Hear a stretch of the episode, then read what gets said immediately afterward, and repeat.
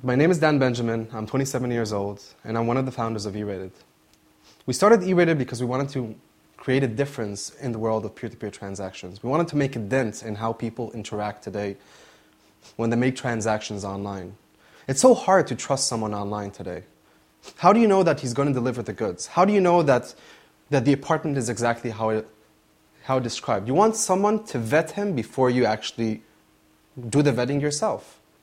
And today, it's so hard because there are so many different online marketplaces, so many places that this person can actually make a transaction.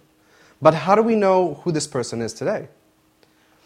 We started eRated because we know that we can make a difference in how people interact today and how people trust each other today.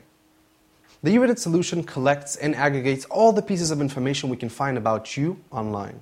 We collect your social information, we collect your marketplace information, we combine it all together to create something that matters to the buyers. I think that good products are measured by the difference that they make in people's lives. And the fact is, eRated increases sales for sellers. What we've seen is that eRated sellers are converting three times as much as non-eRated sellers. That is a huge difference. I mean, people want to interact with other good people. By using eRated, we help individuals online, whether it is sellers, renters, swappers, doesn't really matter who, get additional sales. And I think that's what makes eRated a good product.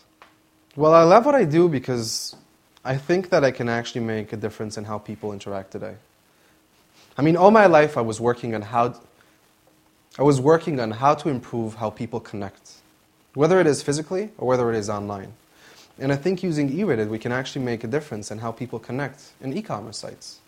I mean, our world is moving to peer-to-peer transactions online instead of physical world. I mean, instead of in the physical world.